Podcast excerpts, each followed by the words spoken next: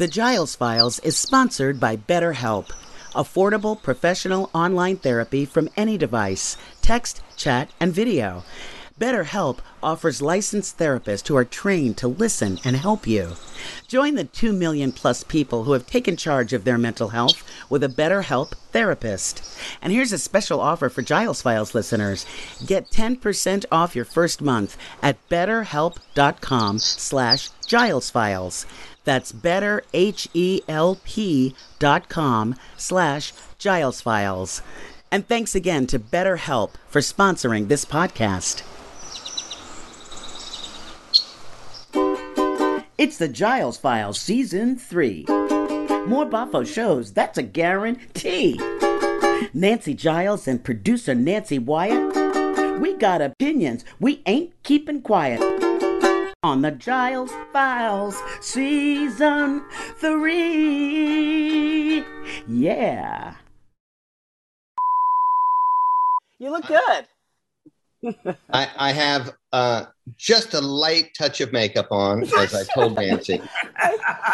a little bit of base Wyatt. and a little bit of smoky eye. Well, it looks good because you know smoky eye and lipstick just don't go. No, So they don't. good- they so don't. Good I, choice. Good I choice. always do either or. Well, and you look like you got a haircut. And You I got a haircut yesterday, Mhm.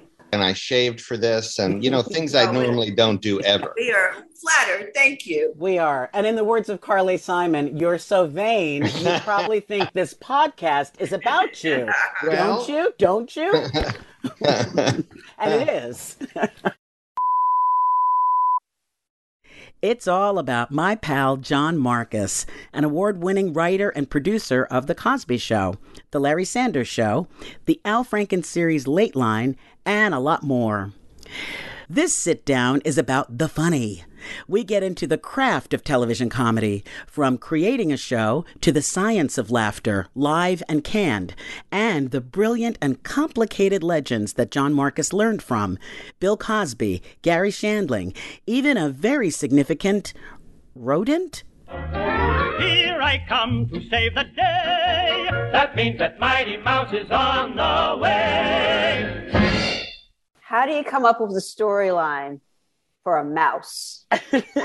Because I it was Mighty Mouse, right? It was Mighty Mouse. Did they tell you and you just have to do the dialogue? Did you have to come up with the whole storyline? you had to pitch the beginning, middle, and end of a story. You know, it was a very small animation studio in Sherman Oaks. And uh, I remember the head of the studio's name was Lou Scheimer. And Lou was like a small time studio boss. And so I was brought in by uh, the late Sam Simon to write for Mighty Mouse. And you, I had to pitch, I had to pitch episodes. And uh, the, finally they say yes to one and then you develop it into a story and then you you'd write it and i lasted about eight months there uh, and i remember getting a, a script that came in and i got called into lou scheimer's office and Uh-oh. he said bring your script Oops. and, and i know and he said open it to page 24 and he said that line in the middle mighty would never say that and i got let go oh, what was the line? oh i can't remember the line So ends the adventure of the Mouse of Tomorrow. He's seen his duty, and he done it.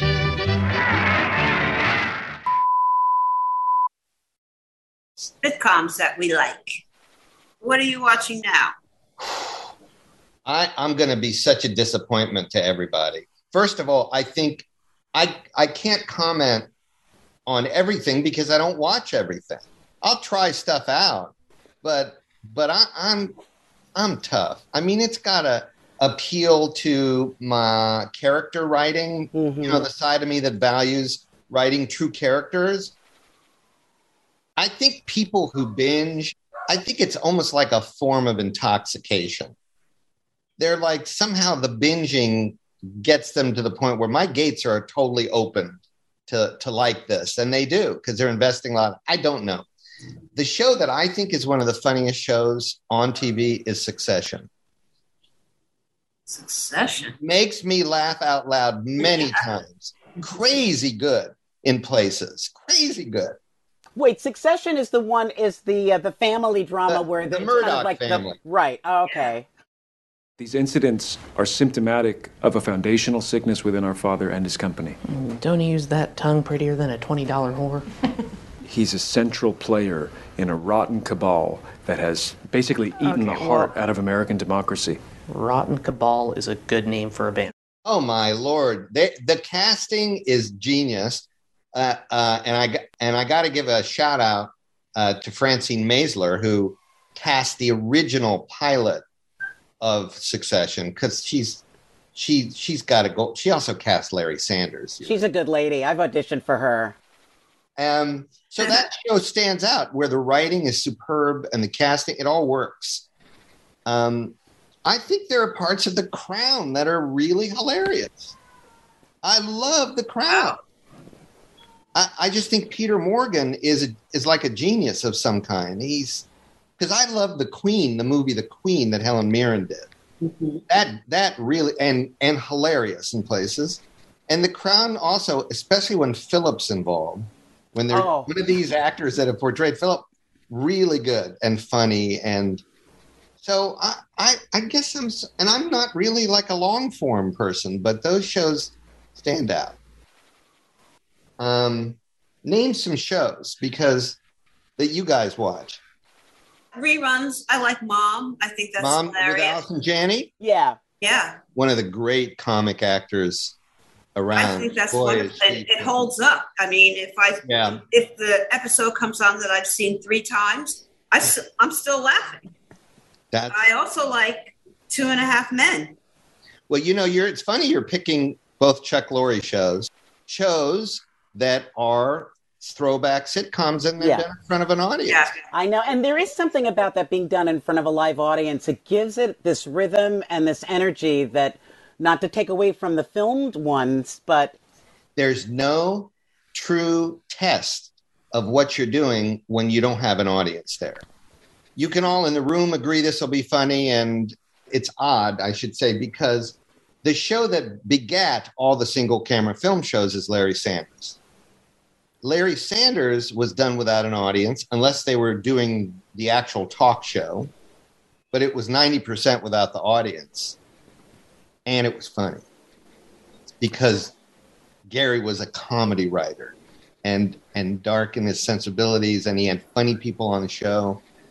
But the shows that came after it, I don't find to have the same octane level of laughs. hmm And you know, again, here comes grandpa. Honestly, every time I go to get my hair cut, I walk up to the colorist and say, Come on, isn't it time? no, don't. I was once going back to a high school reunion and I and I said, Okay, I'm not doing my hair, okay, but I want my beard color. And I think the colorist at this particular salon was on drugs. what so- happened? I had the first dye job ever and the last dye job ever of my life. And, you know, it, it, it's all made me very, very sympathetic to what women go through because it's so hard and expensive what you guys do. yeah. I get home and it looks like I'm about to go on stage. This thing is jet black. Oh my God. oh no! I, I look no. like, you know, Pavarotti in the old opera.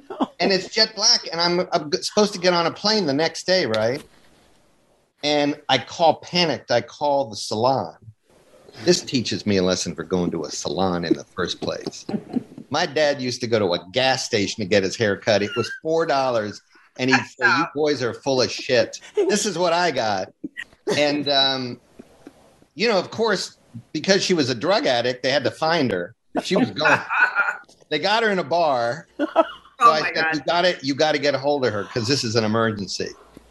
And uh, you know, she's barely together, but she was together enough to go like, "Oh, it's too dark." I was worried about that, and and I said, "Just help me fix it." And she said, "You got vodka and lemon, lemons in your in your refrigerator?" And I said, "Yeah." She said, "Mix them together, 50-50, and just start putting it on, and the color will lighten up." and it did. It did. Well, damn. Now, that could be because that's all she drinks after hours. but but it, it worked. So so color makes me nervous. So I haven't gotten color, but Yeah, good. not That's that's good. We like. Yeah, go ahead, Nance. Uh, when you were talking about uh, sitcoms being in front of an audience, uh, Chuck Lorre on one of his cards after Yes. the show talks about the different kinds of laugh. Like Yes. there's sometimes there's a sympathy laugh because there's a pause and the audience thinks, "Oh, we're supposed to laugh here."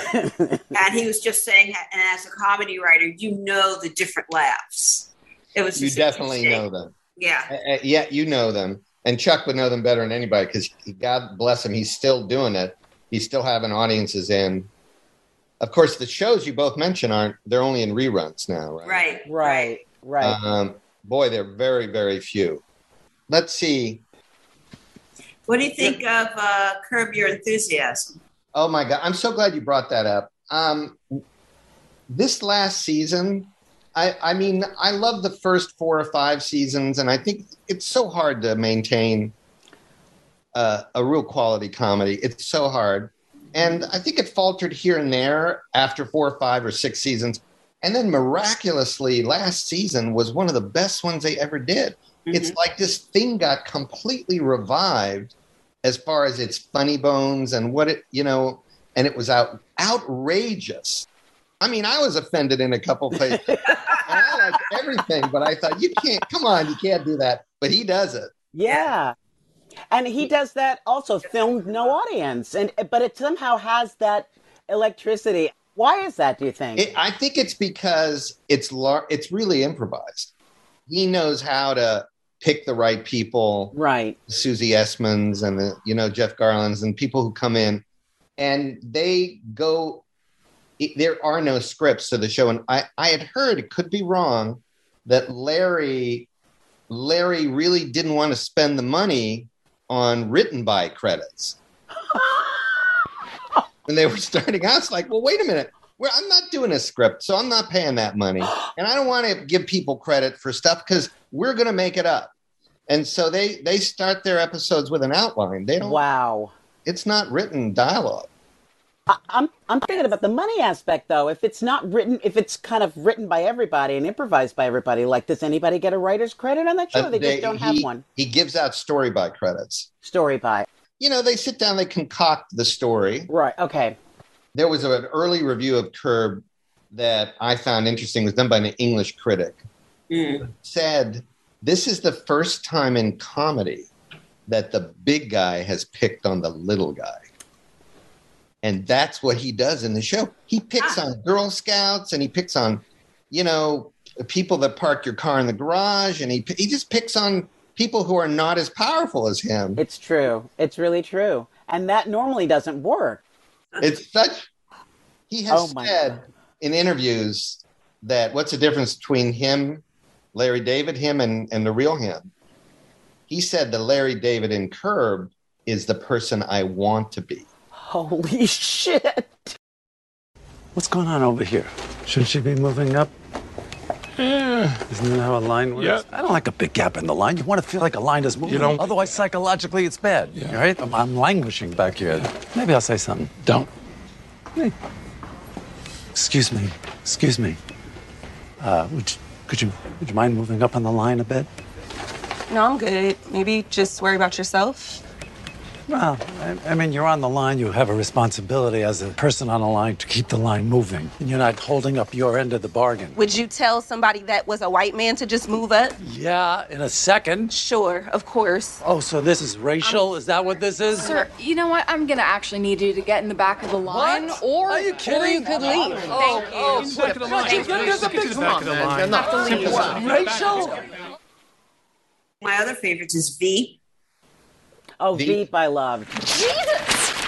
Dan, did your boyfriend know anything about this? I was trying to use Jonah for intelligence. That's like trying to use a croissant as a fucking dildo. I thought No, no, no. Let me be more clear. It doesn't do the job, and it makes a fucking mess. Such a major force and so likable and so hilarious. And she can be mean and you like her. I know. Oh, wow. Really something. She comes from the the Dreyfus Fund. Yes. Yeah. And aren't they related to the Rothschilds? I feel like I'm spreading an Yes. urban myth here. So No, I believe you're forgive right. Forgive me if that's incorrect. But I believe that that's But, you right. know, so God, listen, God love her for like, she could just have kicked back her whole life and lived a life of debauchery. And instead, she robustly pursued this craft and and developed her talent. And you know, Yeah. I, she is one of the exceptions to my rule of thumb, which is I've never met an heir I like. I've never met one. Yeah, you know what? I guess she's the most wealthy person I've ever met, and she was. Re- and I didn't know about the Dreyfus Fund stuff then. I just knew her as Julia, and she was very, very friendly. You're a doctor and mom's a lawyer. And you're both successful and everything, and that's great. But maybe I was born to be a regular person and have a regular life. If you weren't a doctor, I wouldn't love you less because you're my dad. And so, instead of acting disappointed because I'm not like you, maybe you can just accept who I am and love me anyway because I'm your son.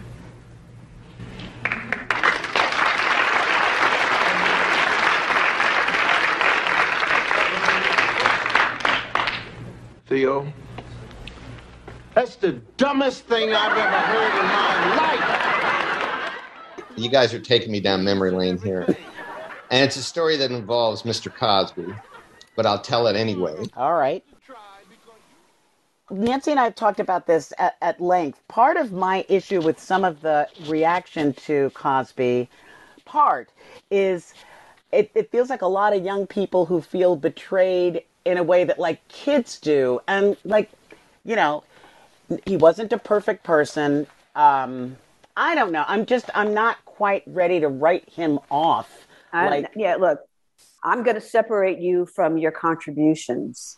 You know, and this is going to sound crazy, but a lot of great minds do weird shit. You know, I think that the ongoing discussion uh, we've had for the past few years about the art versus the artist, you know, are important to definitely talk about. But I mean, I always come back back to the art and, and the complications of of as you said earlier, Nancy, the complications of these minds that are that live in a creative realm that is so strong, the other parts of their brain atrophy. The sensitivity aspects of who they are, that's gone. Mm. Because if you are if you live a life where no one says no to you, there's gonna be trouble. And that's what seems to happen. That people uh, are unfettered and their egos grow into narcissism, which then sort of like starts to rot. And then people are hurt. Mm-hmm. And people get into positions of being hurt. And it's, you know, it's a lot to look at and a lot to cover. It is a lot. And it's Yeah. complicated for me is. Mm-hmm. because for for six years, that's who I got my approval from. Right. Around and ex- had expectations of the level of work, and he was so smart. At times, I thought he might be psychic. he, he- he was that brilliant. And two things I'll never forget is the first season of the show, my mother came for a visit. And here I am on this number one show, and mom comes for a visit, and she wants to be on the set, and she wants to meet him, and and he was so good with moms. This is a hard thing to say. People will be hearing this and go like, "What? The, what is this guy talking about?" He he loved moms. He he respected what moms went through. That was part of his act, and and but but he really had those feelings. I think. Mm-hmm. And he gave my mom a big hug. Like I really looked at that hug and said, "Really, Bill? It's my mom." He gave her a big hug, and then he pointed at me and he said, "Ruth, when you had this one, God said he's for Cosby." Wow. And my mom, like that was meant the world to her. Boy, that she loved that. But then Wow. year five, she came back to visit. and uh, we were in his dressing room for a brief couple of minutes, and she wanted to thank him for all that he did for me. which I didn't love because, like, what was I doing for him, mom? Really? But she, that's what she said. And he said, Ruth, uh, I'll tell you what, the minute he stops giving me stuff I like, he's out.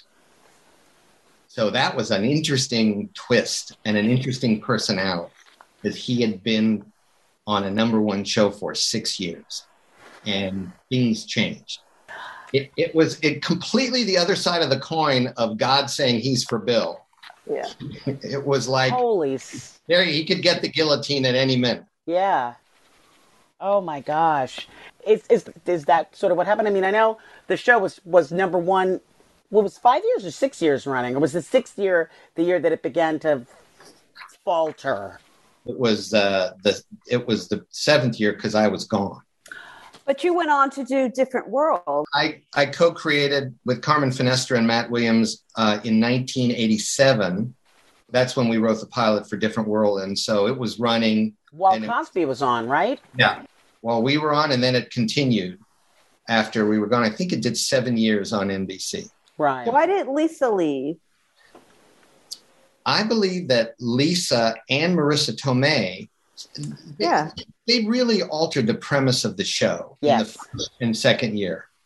They began to change it because the premise that we had written and the premise that Bill had been part of with us was what would it be like for Lisa to go to a black college and to have a white roommate who was one of the only white students at a black college? That was a premise of Different World. Right. Right. And Lisa and Marisa departed after the first season. Um, just going back a little bit, what was the reason that you ended up leaving the Cosby Show? Because because of that that edict that he said to your mom. I mean, was it close to that? I think that only the revelations of the last four years have really filled in some pieces for me. And I do believe that my efforts to just do the best show every week, and which I was willing to follow my sword, just anything to get this show where it needed to be, um, included a wish that only qualified actors appear on the show. And that got me into trouble. Did you have a walk on, Nancy? No, I was an extra one one time. I was an Okay. extra in, in some dance scene or something like that. But John, you were on the show. Yes, I played on. I was on an episode of the show. Uh, be hard to recognize me because I played Louis Pasteur. the Louis Pasteur. I think Bill like decided it was time to torture the writers because he said, "I want you guys to play this like fi- this sort of dream sequence, and uh, I want you to be famous figures from history talking to Raven." Oh wow! Right. She was very young and explaining greatness to her, and I and you, he said, are going to be Louis Pasteur, and and that was three and a half hours of makeup. That sounds like fun. It, it actually was fun, except you can hear one of the worst French accents ever. And you say penicillin can cure all kinds of infectious diseases? That's what I'm saying. We'll call that comedy. Yeah, Your with comedy with a K. Um, after that, Different World was still running, and then you did Lateline with uh, Al, and then you stepped in. I think the last couple of years of Larry Sanders. Is that right? Uh, it was that's right. I stepped in for a season and a half of Larry Sanders. I love that. I'm sorry. That's I love that show. It I love great. that show. I was great. And the And- style was like before its time, and everybody's doing that now. Yeah. Mm-hmm. One of the favorite lines I ever wrote for the show. It was a great show to write for, and and Garry. But Garry was actually the first person to pay me for jokes when I had moved to LA. Oh, really? So Garry had discovered me. We spent a lot of time together back back in that in that period. Um, but um, there's a, a scene in one of my episodes where the show budget gets out. and everyone's looking at what everyone else makes. It's a huge disaster.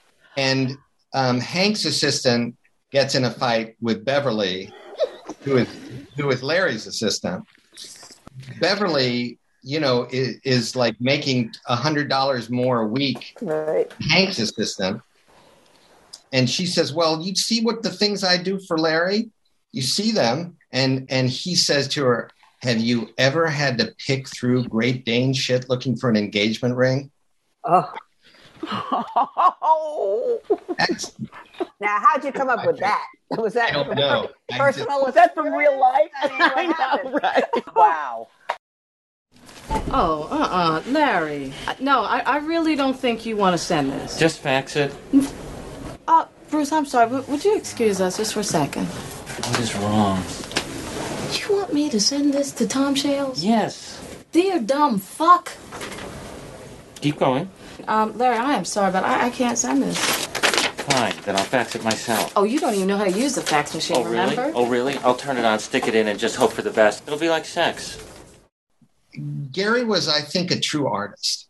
He he he thought constantly about the the truth in his comedy and authenticity in his comedy, and um, which made him kind of out of the realm of mainstream Hollywood comedy. Garry was like, there has to be honesty here. And and you know, almost made him sick. I think his pursuit of excellence. Oh. I think it was part of what ultimately was was his undoing. I mean, he was dealing with real phys- some real physical things, but I I think that the the town and the world, even though Larry Sanders was about sending up Hollywood and sending up the cowardice and hypocrisy, but I mean, he was there and he was buddies with Warren Beatty and he wrote with Warren and and hung out and pe- famous people wanted to be around him. Mm-hmm. famous people loved him and and you know he had his pick of people who wanted to be on the show. He would never ask himself. He had that rule. And it- he just didn't want to get involved. And maybe he didn't want to get rejected, God forbid, you know? And, and didn't want to get rejected. I'll never forget when uh, we came up with the episode involving Sally Field on the Larry Sanders show. I think it's called Where is the Love? It- it's all about the approval we need as performers. And um, we wrote a, a script that had profanity in it, of course, and had her talking about her Oscar speech, where she said, Mm. You love me, you really love me. Very honest. I wanted to own the moment. And First time I won the Oscar, I was so scared. It was Right. like out of body experience. I don't remember Wow. anything that happened. I might as well not have been there. I can imagine. Second one, I wanted to own it. So I said what I felt. That's what I felt. Was that sickening? Uh, Tom Shales just walked in. He's Who? just walked in. sent her the script and i thought like this is almost too good to be true if she wants to do all this and i got the phone call from sally saying i'll do it on one condition and i said tell tell tell me and she said can i trade two motherfuckers for a cocksucker I, I wonder if she, Sally would even uh, remember that uh, or, you know, confess that that was the story. But I thought, okay, we're good.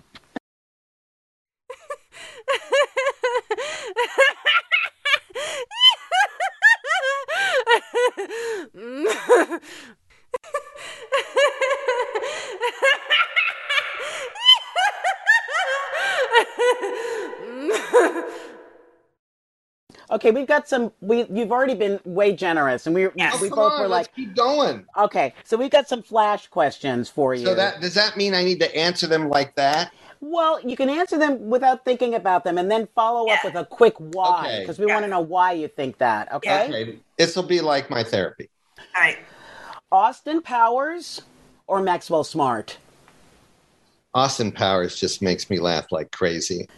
I think Mike Myers just had a grip on such great uh, comedy and also compelling, funny people because he's coming up with all this stuff pretty much. I mean, he had some writers working. I mean, he had um, the Turners do Wayne's World, and the Turners Oh, right, on a right. couple of his movies. So they're, you know, he worked with gifted writers, but but you know, when you think about all the kind of catchphrases that Austin Powers was doing, look at the opening credits of that movie.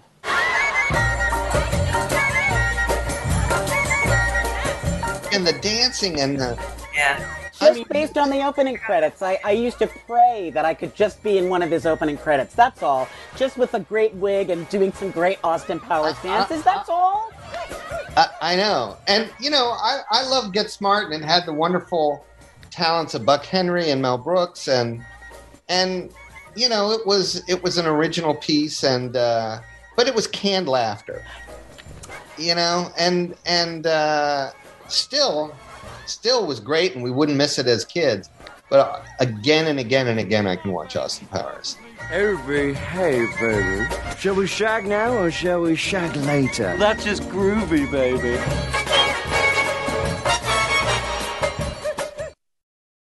All right, Nance, your turn. Uh, okay, uh, Chris Rock or Dave Chappelle? Not going to choose. Why? Two, two comic. I would say I'm not going to choose because both of these people are like pathfinding comedians and are explosively funny and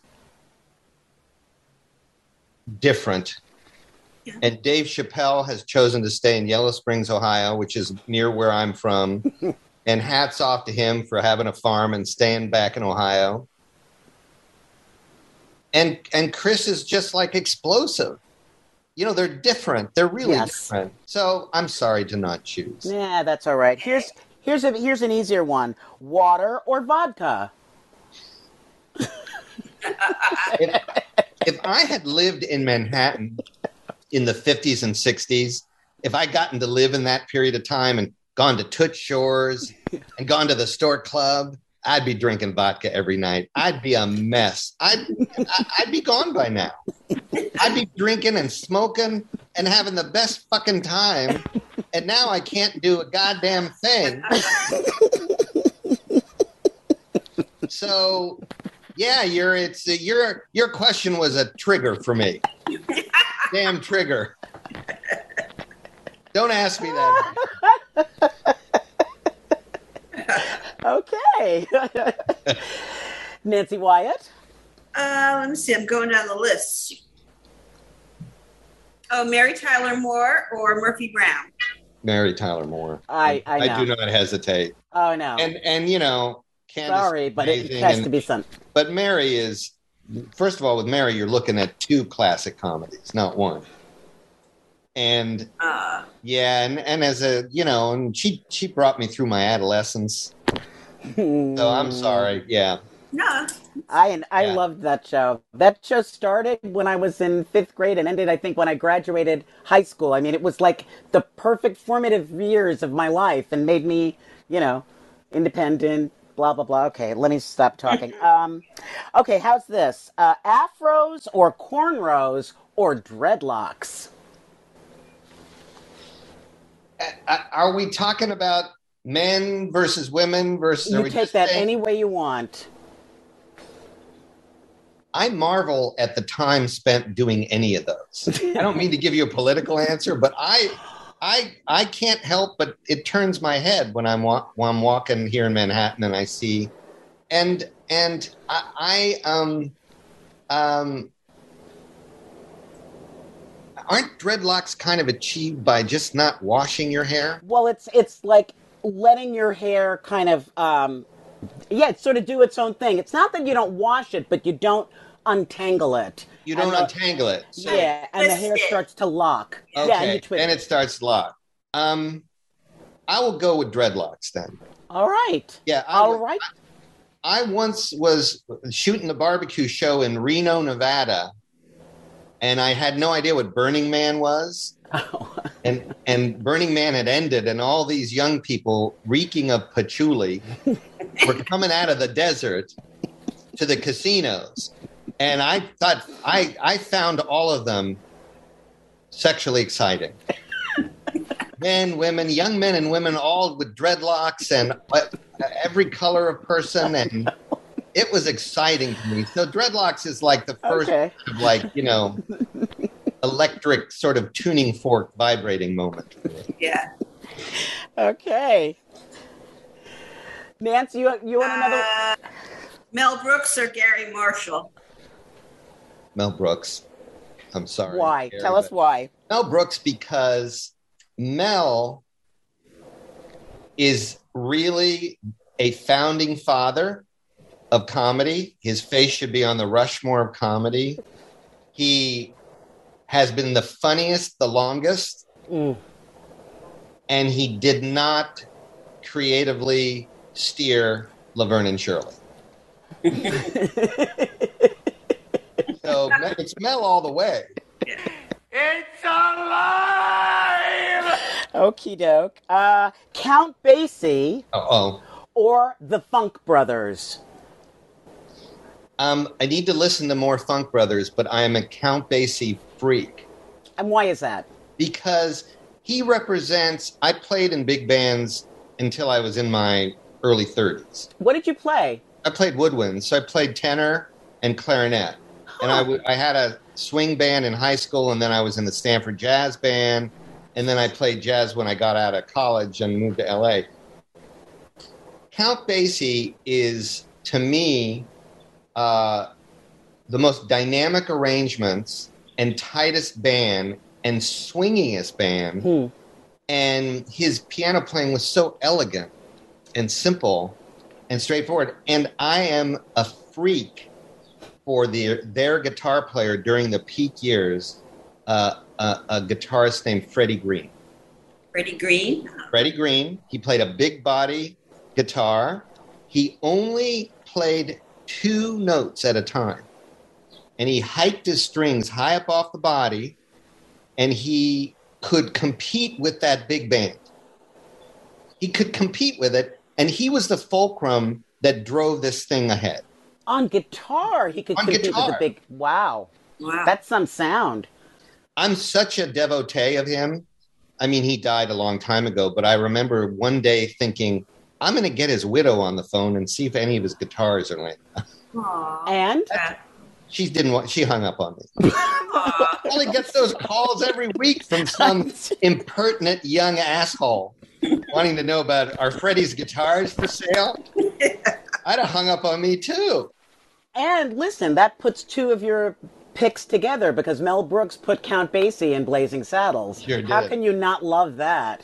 Imagine, you know, that's a joke where you have you laugh in the room and then someone's got to fucking do it. You got to get that band out there. Right in the desk. You got to sit them outside. They don't want to be outside. They don't like being outside. Those guys. I mean, but it's a, one of those jokes. Like, are we really going to go with this? Um, but but but it was very funny.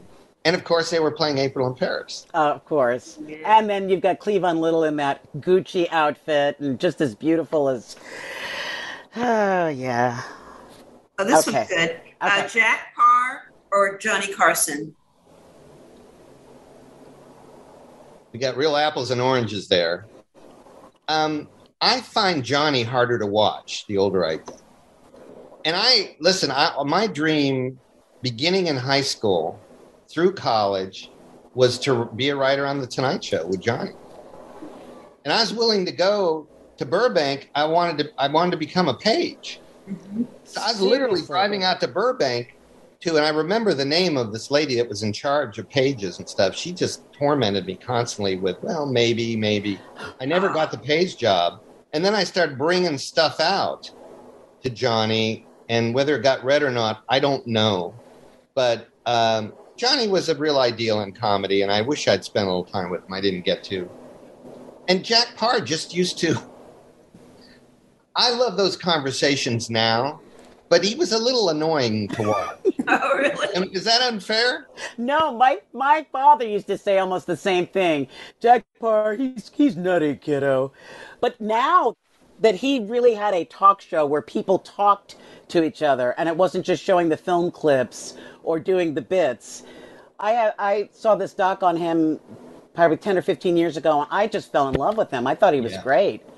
he it was real adult conversation and it also spoke of new york to me you know like what a what a i mean i i love watching to tell the truth and what's my line because i fantasize about what it would have been like and this is, goes back to your vodka or water question i fantasize about being a panelist on one of those shows and boy life would have been good Uh, you would have been out there, you know, having what you want to eat, drinking and smoking and staying out, you know, and Every time you say that, it's drinking with N apostrophe, smoking, hanging, smoking. you know. Hanging out.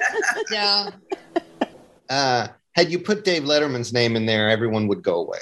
He's to me it. And you, you know what else? He's. I think you really get to see his interviewing skills now on the on the new show. He's fantastic. He is fantastic, and I, you know, it depends on the, the guest sometimes how good he is.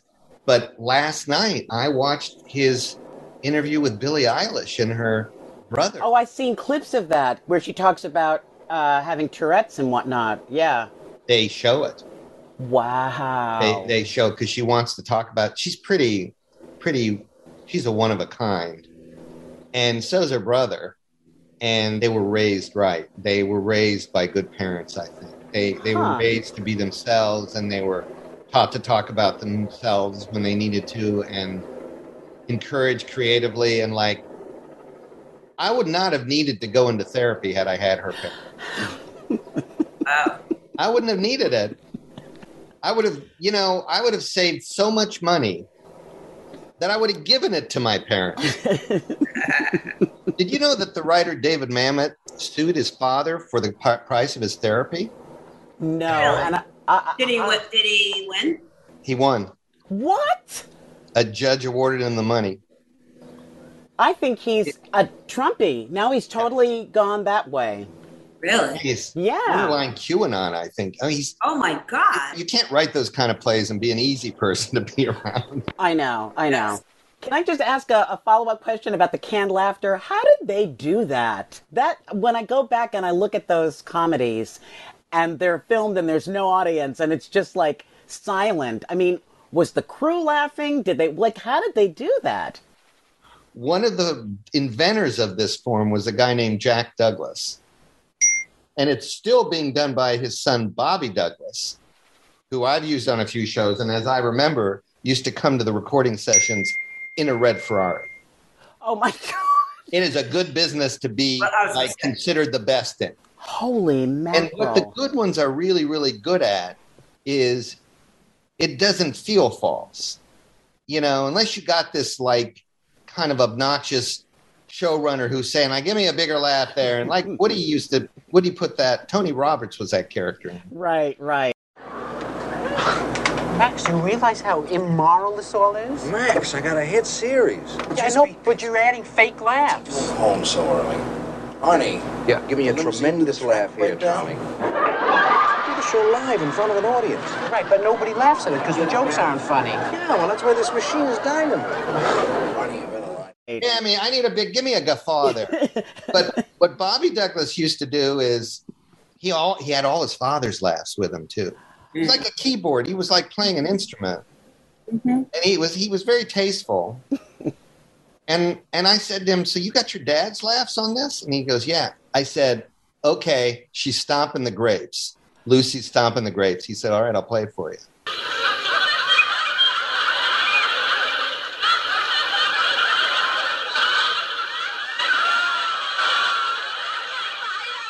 There was the original laughs. And Oh, then. I said, okay, when the chocolate's coming out on the belt, he goes, there's a special one there. There's someone in the audience who saw what was coming and did this. Uh oh. Oh, this is easier. Yeah, we can handle this, okay?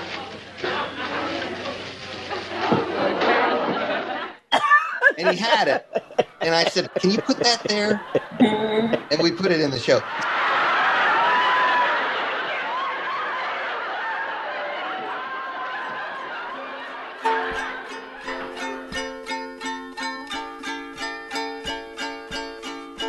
Well, that's our show. Thanks to our sponsor, BetterHelp. Join the 2 million plus people who have taken charge of their mental health with a BetterHelp therapist. And remember, as a special offer to Giles Files listeners, you'll get 10% off of your first month if you use the code betterhelp.com slash Giles Files. That's betterhelp.com slash Giles Files. And a big thanks to BetterHelp for sponsoring our podcast. Big, big thanks to the lovely and talented John Markus for a great part two interview and for sharing some of his comedy knowledge with us. Note to our listeners be sure to check out part one of John's interview. It's from earlier this season. It's episode five entitled John Markus, Pitmaster, and you'll learn all about his spicier side. And note to John seriously, where is our brisket? Okay, we're still waiting. The Giles Files was created by Nancy Giles and Nancy Wyatt, produced, directed, and edited by Nancy Wyatt, and recorded at our studios in Weehawken, New Jersey. Be sure to check out the Giles Files on iTunes or wherever you listen to your podcasts. And hey, write us a review. Tell us what you think. We want to hear from you. We'll be back soon with another episode of the Giles Files, okay?